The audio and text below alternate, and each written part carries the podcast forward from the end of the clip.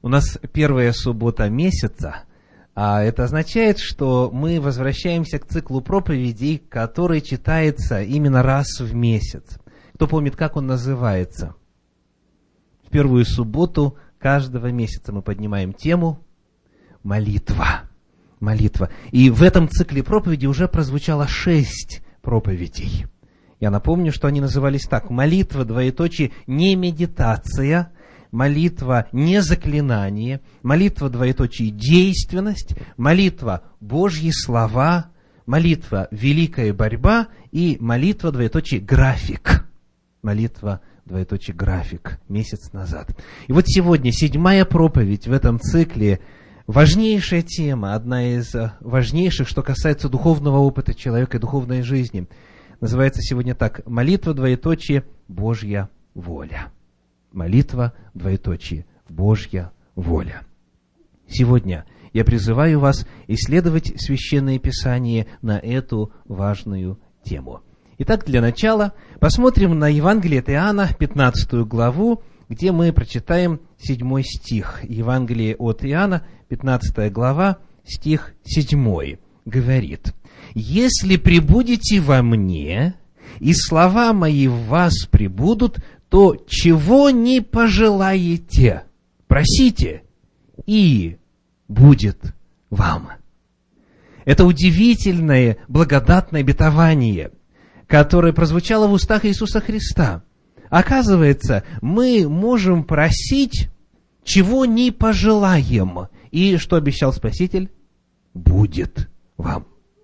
Все наши желания будут исполнены.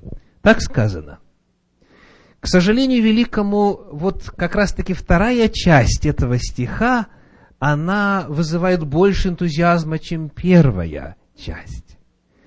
А перед нами условия. В действительности, чего бы вы ни пожелали, просите, и будет вам, если, если, прочитаем снова, если прибудете во мне, и слова мои, слова Божьи, воля Божья вас прибудут, если они в вас прибудут, то тогда ваши желания будут какими, скажите? Праведными, по воле Божьей. Тогда Господь сможет и хотение, и действие в вас осуществлять подлинно по своему благоволению. Если прибудете во мне, и слова мои в вас прибудут, то тогда все ваши желания будут по Божьей воле, и тогда вы можете просить все, чего вам хочется – и Господь будет отвечать. Итак, перед нами условие, перед нами очень важный принцип. Бог в действительности на любую молитву отвечает, любые желания наши удовлетворяет, если... Еще на эту тему в первом послании Иоанна, в пятой главе, стихи 14 и 15. Первое послание Иоанна, пятая глава, стихи 14 и 15. И вот какое дерзновение мы имеем к Нему, что когда просим чего по воле Его, Он слушает нас. А когда мы знаем, что Он слушает нас во всем, чего бы мы ни просили, знаем и то, что получаем просимое от Него. Вновь перед нами обетование, обещание о том, что в опыте верующего – чего бы мы ни просили, все это исполняется. Но однако же и это дано на условии. И здесь мы находим, что когда мы просим по воле Его, тогда Он нас слушает. Вопрос. Даст ли Бог то, чего не обещал? Как вы думаете? Пошлет ли Бог ответ на молитву, которое не по его воле. Если Бог не сказал, что вот это будет вам, а человек этого просит, ответит ли Бог на его молитву?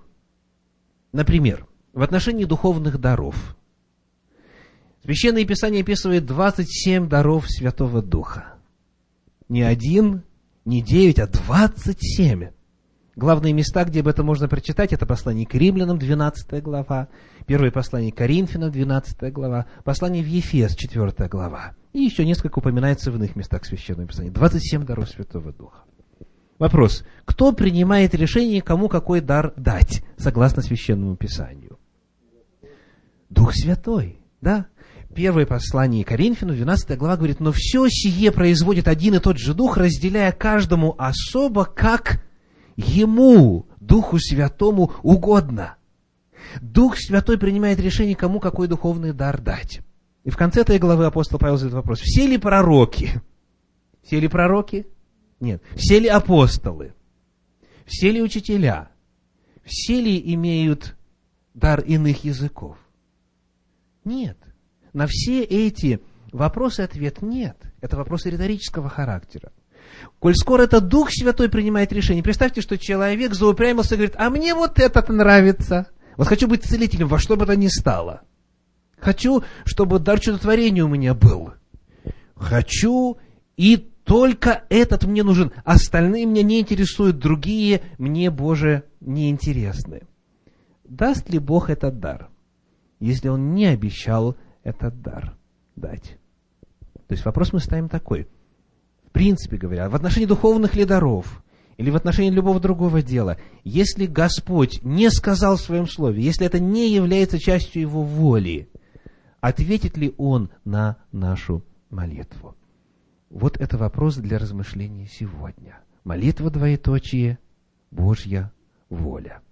Давайте посмотрим, для того, чтобы попытаться разобраться в этом вопросе, на два отрывочка, которые описывают служение Иисуса Христа и некоторые просьбы, которые к Нему люди направляли. Первый пример из Евангелия от Матфея, 20 главы, стихи 20, с 20 по 22. Евангелие от Матфея, 20 глава, стихи с 20 по 22.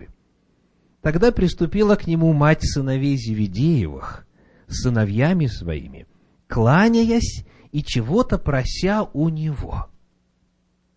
Он сказал ей, чего ты хочешь? Она говорит ему, скажи, чтобы сии два сына мои сели у тебя один по правую сторону, а другой по левую в царстве твоем. Иисус сказал в ответ, не знаете, чего просите? Можете ли пить чашу, которую я буду пить, или креститься крещением, которым я крещусь? Они говорят ему, можем. Сделаем паузу. Несколько вопросов. О какой чаше говорил Иисус? Что это за чаша, которую он должен был пить? Об этой чаше он в Гефсиманском саду говорил. И он говорил, «Отче, если возможно, доминует меня чаша сия». О какой чаше идет речь? Когда грехи всего мира были возложены на него. И он должен был выпить чашу Божьего гнева, став грехом, став проклятием, став жертвой, став нашим заместительным агнцем. Вот об этой чаше он говорил. И он сам с трудом эту чашу выпил. Правда? Он должен был получить помощь ангела свыше. Пришел ангел и подкреплял его для того, чтобы он имел силу выпить эту чашу. То есть, когда он говорит о чаше, когда он говорит о крещении, которым он должен креститься, это все ссылка на Голгофу. И потому, когда мать сыновей Севедеевых, и они потом тоже просят, дай одному быть по правую руку, а другому по левую, скажите, о чем они на самом деле просят, не зная того. Они просят быть распятыми, один по правую руку на кресте, а другой по левую руку на кресте. Вот этого они просят. Но им кажется, что они другого просят. Им кажется, что они просят славы для себя – им кажется, что, как мать их просит, что они э, чести, какой-то почести, что когда Христос воссядет на престоле славы, когда Он станет Мессией, царем, когда Он победит римлян, когда вся земля будет Ему служить, вот тогда они займут самые важнейшие места. Им кажется, что они просят то, что в действительности нужно. Но ответ Христа вот такой. Он говорит, 22 стих, 20 главы Евангелия от Матфея, «Не знаете, чего просите. Еще один пример. Евангелие от Луки, 9 глава, стихи с 51 по 56. Евангелие от Луки, 9 глава, с 51 по 56. Когда же приближались дни взятия его от мира, он восхотел идти в Иерусалим и послал вестников перед лицом своим. И они пошли и вошли в селение Самарянское, чтобы приготовить для него. Но там не приняли его, потому что он имел вид путешествующего в Иерусалим. Видя то, ученики его, Иаков и Иоанн, сказали, «Господи, хочешь ли мы скажем, чтобы огонь сошел с неба и истребил их, как Илия сделал? Но он, обратившись к ним, запретил им и сказал, не знаете, какого вы духа. Ибо Сын Человеческий пришел не губить души человеческие, а спасать. И пошли в другое селение. Еще один пример того, как ученики которые уже были с Иисусом Христом на протяжении всех этих лет. Как мы прочитали, тут осталось совсем уже немного, так? Уже приблизились дни взятия его от мира. То есть они должны были бы знать учителя, должны были бы знать волю Божью и так далее. Они говорят, давай мы попросим, то есть помолимся, и скажем, а, чтобы огонь сошел с неба и попалил все это самарянское селение. И Христос им говорит, не знаете, какого вы духа. И вот теперь вопрос к вам. Какого же духа были ученики? Какого же духа были ученики? Мы видим, что здесь, вне сомнения, они не были вот в этой ситуации носителями Божьего Духа, правда? Потому что Христос этому воспретивился. Он говорит, вы не знаете, вы не осознаете. Итак, когда человек начинает молиться Господу и начинает с уверенностью и требовательно просить Его о чем-то, он, к сожалению, часто может оказаться в ситуации, когда он просит то, чего Бог не обещал дать. Он может оказаться в ситуации, когда он сам не понимает, что же это будет значить, если бы Бог ответил на эту молитву. Он часто просит себе горе, страдания, а может быть и вечную гибель, сам того не понимая. И это подводит нас к следующему вопросу. Послание Иакова, 4 глава, стихи 3 и 4. Послание Иакова, 4 глава, стихи 3 и 4. «Просите и не получаете, потому что просите не на добро, а чтобы употребить для ваших вожделений. Прелюбодеи и прелюбодейцы, не знаете ли, что дружба с миром есть вражда против Бога? Итак, кто хочет быть другом миру, тот становится врагом Богу. Перед нами ситуация, когда верующие просят, он пишет представителям церкви имя, но не получают. И вот причина – потому что просят не на добро. И он даже их называет прелюбодеями и прелюбодейцами. В каком смысле? В духовном смысле. Он тут же объясняет, не знаете ли, что дружба с миром есть вражда против Бога. То есть он пишет о людях, которые настолько близки с миром, настолько живут интересами, удовольствиями, вожделениями, похотями мира, что этим самым они осуществляют духовное прелюбодеяние по отношению к Господу. И Бог на такие молитвы не отвечает. Они просят не на добро, а чтобы употребить для своих вожделений. Они просят о мирском, о том, что враждебно Богу. Он говорит, дружба с миром есть вражда против Бога. Давайте посмотрим на слово «вожделение» подробнее, повнимательнее. Что это такое? Вожделение. Коль скоро Библия наша синодальная переводилась уже Э, многие лета назад, в 1876 году, то этот термин вожделение сегодня уже не содержит тот же самый смысл, который был изначально. Так термин вожделение. Что это такое? Обратимся к оригиналу. Перед нами греческое слово «гедоне». «Гедоне». Вот как оно переводится в Священном Писании. Евангелие от Луки, 8 глава, 14 стих а упавшие в тернии, Луки 8.14, это те, которые слушают Слово, но, отходя заботами, богатством и наслаждениями житейскими подавляются и не приносят плода. Луки 8.14. Какое слово здесь является переводом греческого «гедоне»? Наслаждение. Наслаждение.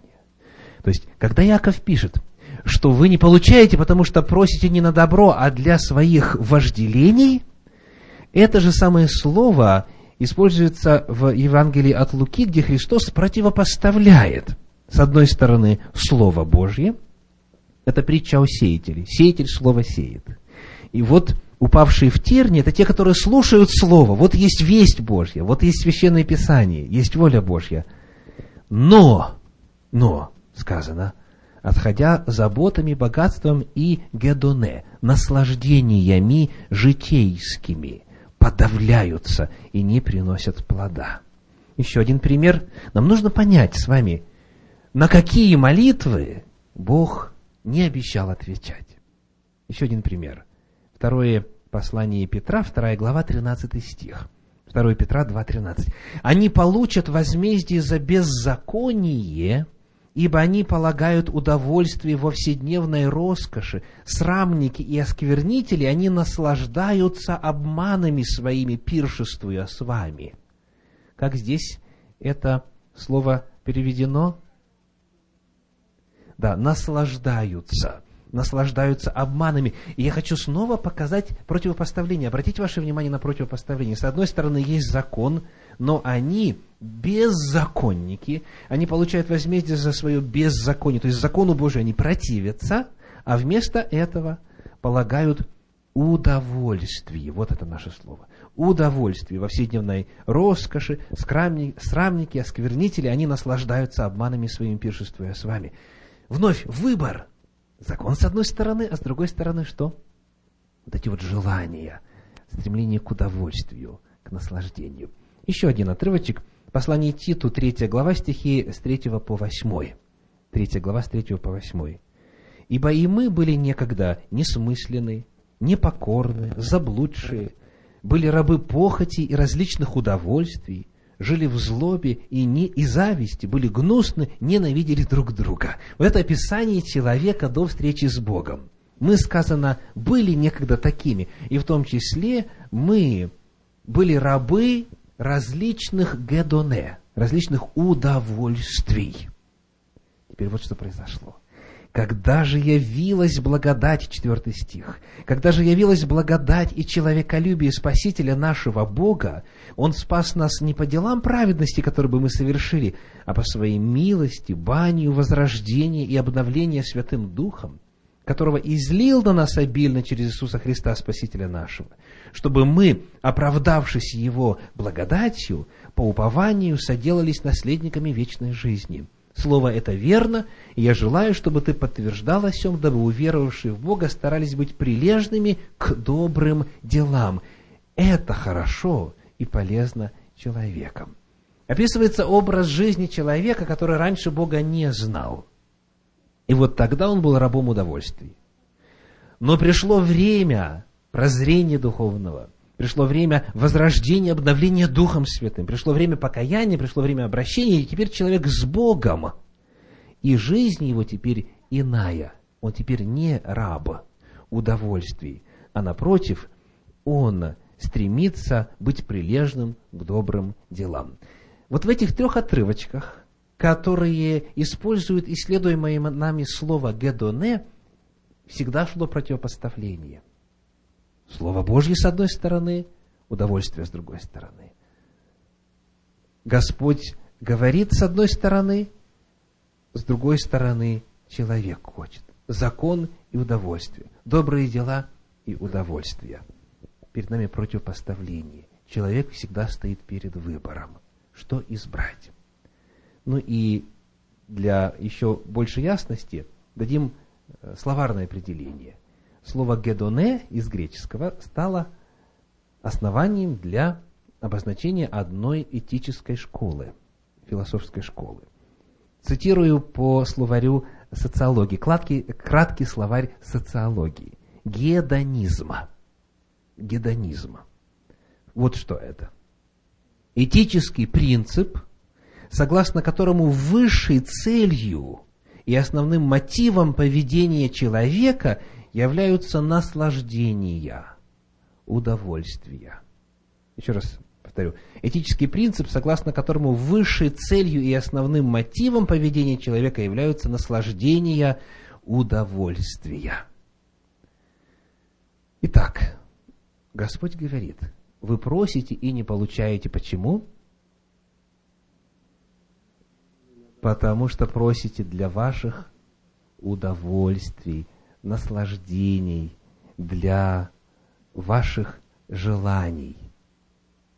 И потому Господь говорит, я не отвечаю на вашу молитву, потому что ваши желания противны и противоречат воле Божьей, закону Божью, священному Писанию. Приведем примеры Слова Божия, где Господь иллюстрирует, что значит человеку идти путем своих желаний, своих стремлений. Мы увидим с вами сегодня, что когда Бог не отвечает на молитву, которая не на добро, это для нас большая благодать. Мы увидим сегодня, что когда Бог не отвечает на молитву, если она не на добро, мы должны Его за это благодарить. Потому что не всегда так бывает. О чем идет речь? Книга числа, 11 глава, стихи с 18 по 20 и с 31 по 34 числа 11 глава с 18 по 20, с 31 по 34. «Народу же скажи, очиститесь к завтрашнему дню, и будете есть мясо. Так как вы плакали вслух Господа». Что делали? Плакали. А что означает вслух Господа? Значит, Господу направляли свой плач. То есть, молились, просили, хотели, и так э, сильно, что было слышно. Вы плакали вслух Господа и говорили, говорили слова. Кто накормит нас мясом? Хорошо нам было в Египте, то и даст вам Господь мясо, и будете есть. Не один день будете есть, не два дня, не пять дней, не десять дней, не двадцать дней, но целый месяц пока не пойдет оно из ноздрей ваших и не сделается для вас отвратительным за то, что вы презрели Господа, который среди вас, и плакали перед Ним, говоря, для чего было нам выходить из Египта. Итак, что здесь перед нами? С одной стороны, воля Божья – вывести народ из Египта, привести в обетованную землю, совершить э, благословение в жизни этого народа. А с другой стороны, что? Желание, похоти, стремления, прихоти народа. Хотим мясо. Хотим мясо. Ангельский хлеб негодной пищей они называют. Хлеб ангельский ел человек, манну небесную. Нашей душе противила негодная пища. И вот Господь говорит, раз такое дело, раз вы не просто уже просите, а вы плачете и очень искренне, и очень громко, и вслух, и, так сказать, неотступно, то я вашу просьбу удовлетворю. И вот что происходит с 31 по 34 стихи 11 главы книги числа. «И поднялся ветер от Господа, и принес от моря перепелов, и набросал их около стана на путь дня по одну сторону, и на путь дня по другую сторону, около стана, на два почти локтя от земли. И встал народ, и весь тот день, и всю ночь, и весь следующий день собирали перепелов, и кто мало собрал, тот собрал десять хамеров. И разложили их для себя вокруг стана. Мясо еще было в зубах их, и не было еще съедено, как гнев Господень возгорелся на народ, и поразил Господь народ весьма великую язвою. И нарекли имя месту сему Киброд Гатава, ибо там похоронили прихотливый народ. Так что показывает этот эпизод священной истории. Если человек чего-то очень сильно хочет, и об этом говорит вслух, и Богу об этом заявляет, а Бог знает, что это не на добро, это для вожделения, для похоти, для прихоти и так далее, то Бог не отвечает, не отвечает, потому что любит, потому что милует своих детей. Но наступает момент, когда Он говорит, как вы говорили, так я и сделаю вам. Наступает момент, когда Бог отвечает на молитву, которая принесет горе человеку, которая гибель принесет человеку, несчастье, может быть, погибель вечную, но Бог на нее отвечает. Еще один пример. Книга числа 14 глава, стихи с 26 по 30. Числа 14 глава, стихи с 26 по 30. «И сказал Господь Моисею и Аарону, говоря, «Доколе злому обществу сему роптать на меня» ропот сынов Израилевых, которым они ропщут на меня, я слышу. Скажи им, живу я, говорит Господь, как вы говорили вслух мне, так и сделаю вам. В пустыне сей падут тела ваши, и все вы исчисленные, сколько вас числом, от двадцати лет и выше, которые роптали на меня, не войдете в землю, на которой я, подъемля руку мою, клялся поселить вас, кроме Халева, сына Ифонина, и Иисуса, сына Навина. Вновь Господь говорит, как вы говорили вслух мне, как вы просили, как вы желали, как вы озвучивали, так я и сделаю. Они говорили, тела наши падут в пустыне сей. И Господь что говорит? Да будет так. И в действительности все то поколение, 20 лет и выше, в течение 40 лет умерло в пустыне. Их тела остались там в пустыне. Мы могли бы продолжать и иные примеры Священного Писания приводить, когда люди упорствовали в своей воле, не желая узнать, принять исполнить волю Божью, и Бог отвечал на эту молитву. Иллюстрация. Родители, всегда ли вы тверды в своем слове?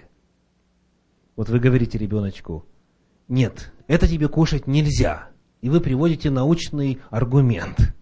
Потому что сладкое разрушает эмаль зубов, потому что сладкое влияет негативно на иммунитет, потому что потом придется зубы лечить, потому что потом придется болеть, и у вас, у вас 350 причин, почему нельзя дать ребенку то, чего он просит. Я уж не говорю про красители, которые там в этих конфетах, я уж не говорю про всю остальную гадость, которая в принципе несъедобна. Вот. И вы все обосновываете и так далее, и так далее. Ребенок прослушал и говорит, ну, пожалуйста. Вы опять ему аргумент, он говорит, ну, все равно он только вот один-один разочек. И так далее. Дети клянчат, дети просят, дети плачут, дети истерику устраивают, дети начинают биться головой о пол, дети начинают родители выставлять в неприглядном свете, и родители говорят, ладно, во имя моей репутации, чтобы вот все кругом не думали, что дети у меня такие вот вообще непослушные, да, или просто для того, чтобы уже отстал наконец. На тебе, ребеночек, вот конфетку. И ребеночек ест, и в действительности. И иммунитет падает, и в больницу попадает, и здоровье слабеет, и еще скорую приходится вызывать. Знакомая ситуация? Знакомая ситуация? К сожалению, приблизительно тоже очень часто получается в наших взаимоотношениях с Богом. Бог знает, будучи отцом нашим, будучи родителем нашим, что нам на добро.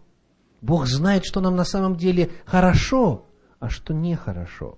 Но если мы, подобно вот этим своенравным детям, неразумным детям, не понимающим еще до конца причинно-следственную связь, не могущим видеть конец от начала, если мы начинаем упорно что-то у Бога просить, то Богу ничего не остается, как часто родителям, как сказать, ну хорошо, ну хорошо, если хочешь, пожалуйста, я тебя предупредил, в своем законе, в своем слове, в своей воле я рассказал, что бывает в таких случаях. Но если ты упорствуешь, да будет по слову твоему.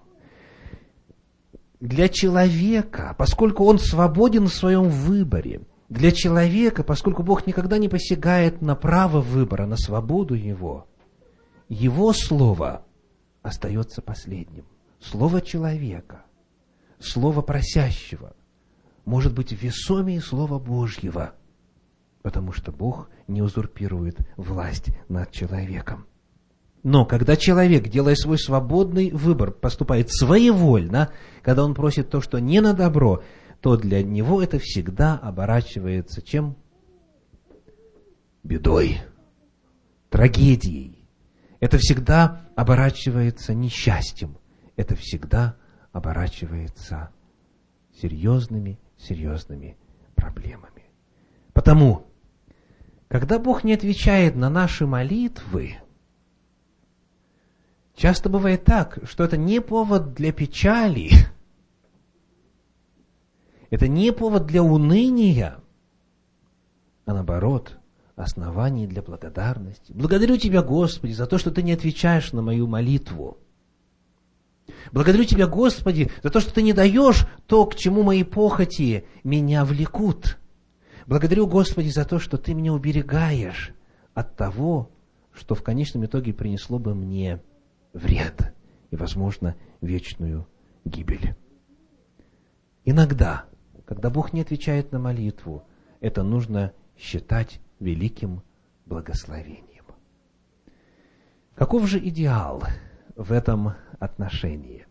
Как молиться по воле Божьей? Вот наша задача. Послание к римлянам, 12 глава, первые два стиха. Римлянам, 12 глава, первые два стиха. «Итак, умоляю вас, братья, милосердием Божьим, представьте тела ваши в жертву живую, святую, благоугодную Богу, для разумного служения вашего, и не сообразуйтесь с веком сим, но преобразуйтесь обновлением ума вашего, дабы вам познавать, что есть воля Божья, благая, угодная и совершенная. Познавать – это глагол несовершенного вида. Значит, постоянно находиться в процессе познания того, в чем же заключается воля Божья. Мы должны быть абсолютно уверены в том, что воля Божья – благая, угодная и совершенная. Мы должны быть в этом постоянно уверены, потому что Бог наш Отец. Он никогда э, плохого, злого нам не даст. Так? Но наша задача заключается в чем? Чтобы обновлением ума, именно постижением воли Божьей, постоянно находиться в процессе узнавания, исследования, проникновения в волю Божью. Еще раз, преобразуйтесь обновлением ума вашего, чтобы вам познавать что есть воля Божья, благая, угодная и совершенная. Послание в Ефес, 5 глава, 17 стих, Ефес 5, 17. «Итак, не будьте нерассудительны, но познавайте, что есть воля Божья». Вновь, тот же самый глагол «познавайте». Это постоянный процесс. Всегда, всегда познавайте. Ну и потому, когда мы говорим о молитве, то оказывается, прежде чем отверсть уста в молитве, прежде чем начать просить у Бога что-то, нужно ответить на какой вопрос? Какова воля Божья? Какова воля Божья? То есть, стоит ли мне молиться, стоит ли мне об этом просить? Это главный вопрос, который нужно выяснить. Потому что если он не прояснен, то тогда человек может намолить себе страшной беды. Страшной беды. И я думаю, в вашей жизни есть тому свидетельство. Когда вы так чего-то хотели, так молились и так просили, и Бог вам это дал, а потом вы поняли, что это была роковая ошибка.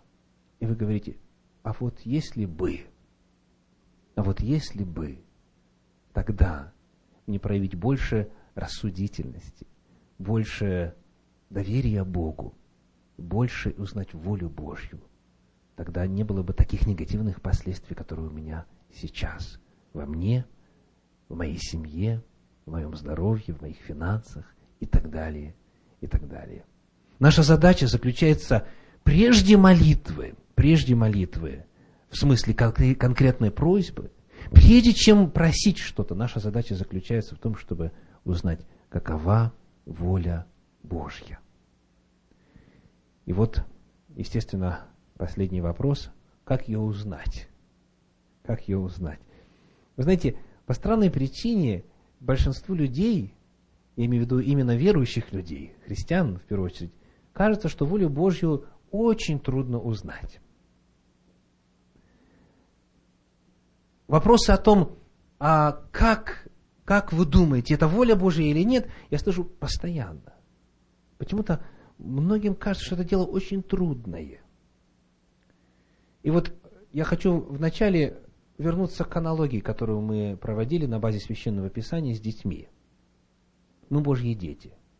Вы, родители, вы насколько завуалированно подаете свою волю своим детям. Вот когда вы хотите, чтобы ваши дети знали, что вы желаете, а что вы делаете для этого? Фух. И ложась, и вставая, и дорогою, и сидя, да, говорит э, книга Второзакония? а может быть еще и с применением наказаний, и так, и по-другому. То есть я уверен, что если у вашего ребенка спросить, а какова воля родителей, он точно будет знать, какова эта воля, правда? Почему? Потому что вы хотите, это ваша задача, это ваша сверхзадача, волю свою, которая отражает волю Божью, для детей сделать очень ясной и понятной. Мама как говорится, 300 раз скажет, что надо, что не надо. Бог точно так же. Бог точно так же. Он хочет нам добра. Бог есть любовь. Бог есть Отец наш. И если Он желает нам блага, то Он его обязательно для нас раскроет. И Он, во-первых, уже много сделал. Давайте посмотрим на отрывочек, который отвечает на вопрос о том, как узнать волю Божью, отвечает довольно ясно. Второе послание Петра, первая глава, стихи 16 по 21. Второе Петра, первая глава, стихи 16 по 21.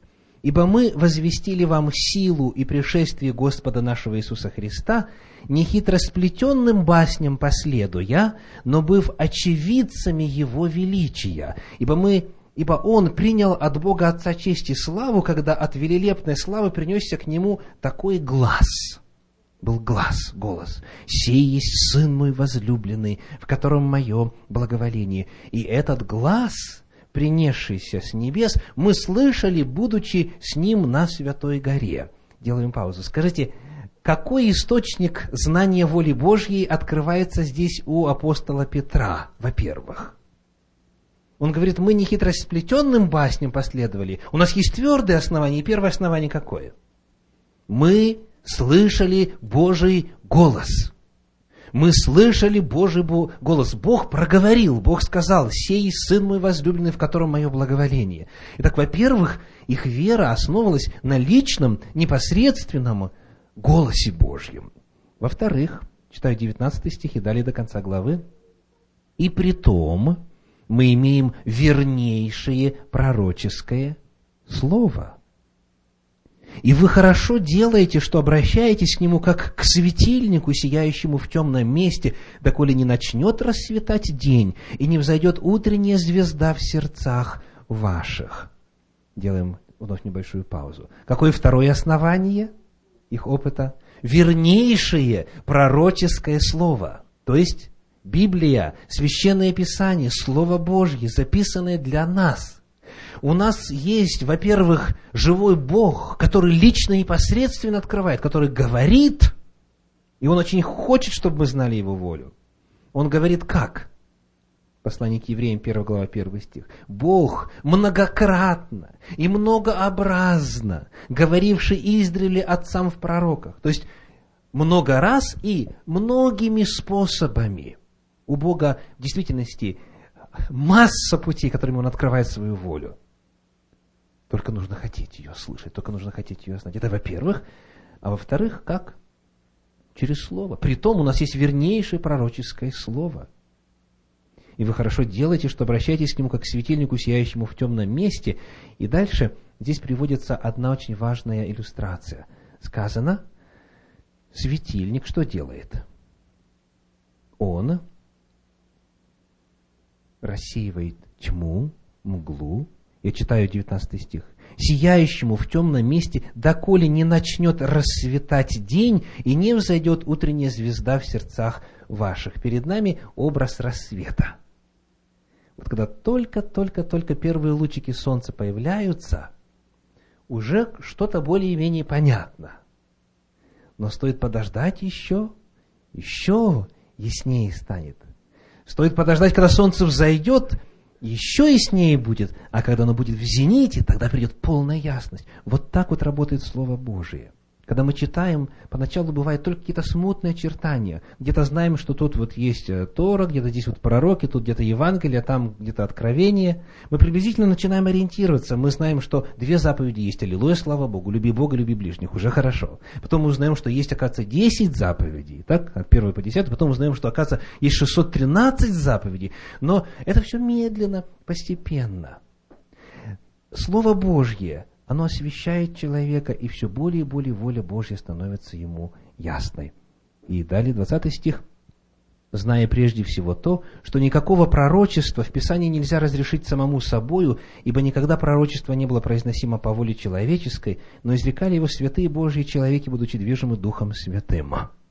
Итак, Дух Святой говорит нам непосредственно, голосом, лично, и Дух Святой уже проговорил к нам, записав свои откровения в Библии в Священном Писании.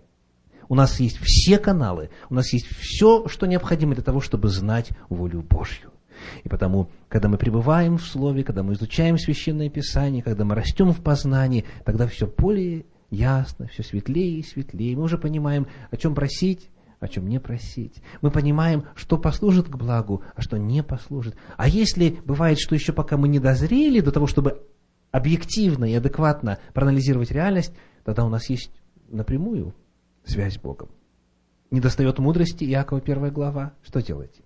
Просите, и Бог даст. Как? Просто. Просто. Потому всякий ищущий получает. Всякий получает от Господа мудрость. Наша главная задача в вопросе молитвы должна заключаться в том, чтобы знать волю Божью, а Бог открывает нам ее в Священном Писании, Бог открывает нам ее лично, и главное, Он хочет это открыть. Прежде чем просить у Господа какую-то просьбу Ему направить, удостоверитесь, что она соответствует воле Божьей. И Бог обещал ответить и показать. Итак, познавайте волю Божью – и ваша молитва будет приносить благословение. Не упорствуйте в своих желаниях, в этом гедонизме, в желании, чтобы вам просто было комфортно, хорошо и приятно. Знайте, что воля Божья – это лучшее, что может быть. Она благая, угодная и совершенная. В завершении хочу поделиться стихотворением Николая Платоновича Огарева, которое написано было в 1838 году. Оно называется «Моя молитва. Пусть это будет и ваша молитва. Молю Тебя, святое бытие, дай силу мне отвергнуть искушения мирских сует. Желание мое укрыть от бурь порочного волнения и дух омыть волною очищения. Дай силу мне, трепещущей рукой, хоть край поднять немого покрывала на истину, надетого тобой, чтобы душа, смиряясь, созерцала величие предвечного начала. Дай силу мне задуть в душе моей огонь себялюбивого желания. Любить, как братьев, как себя, людей, любить тебя и все твои создания, я буду тверд под ношею страдания. Аминь.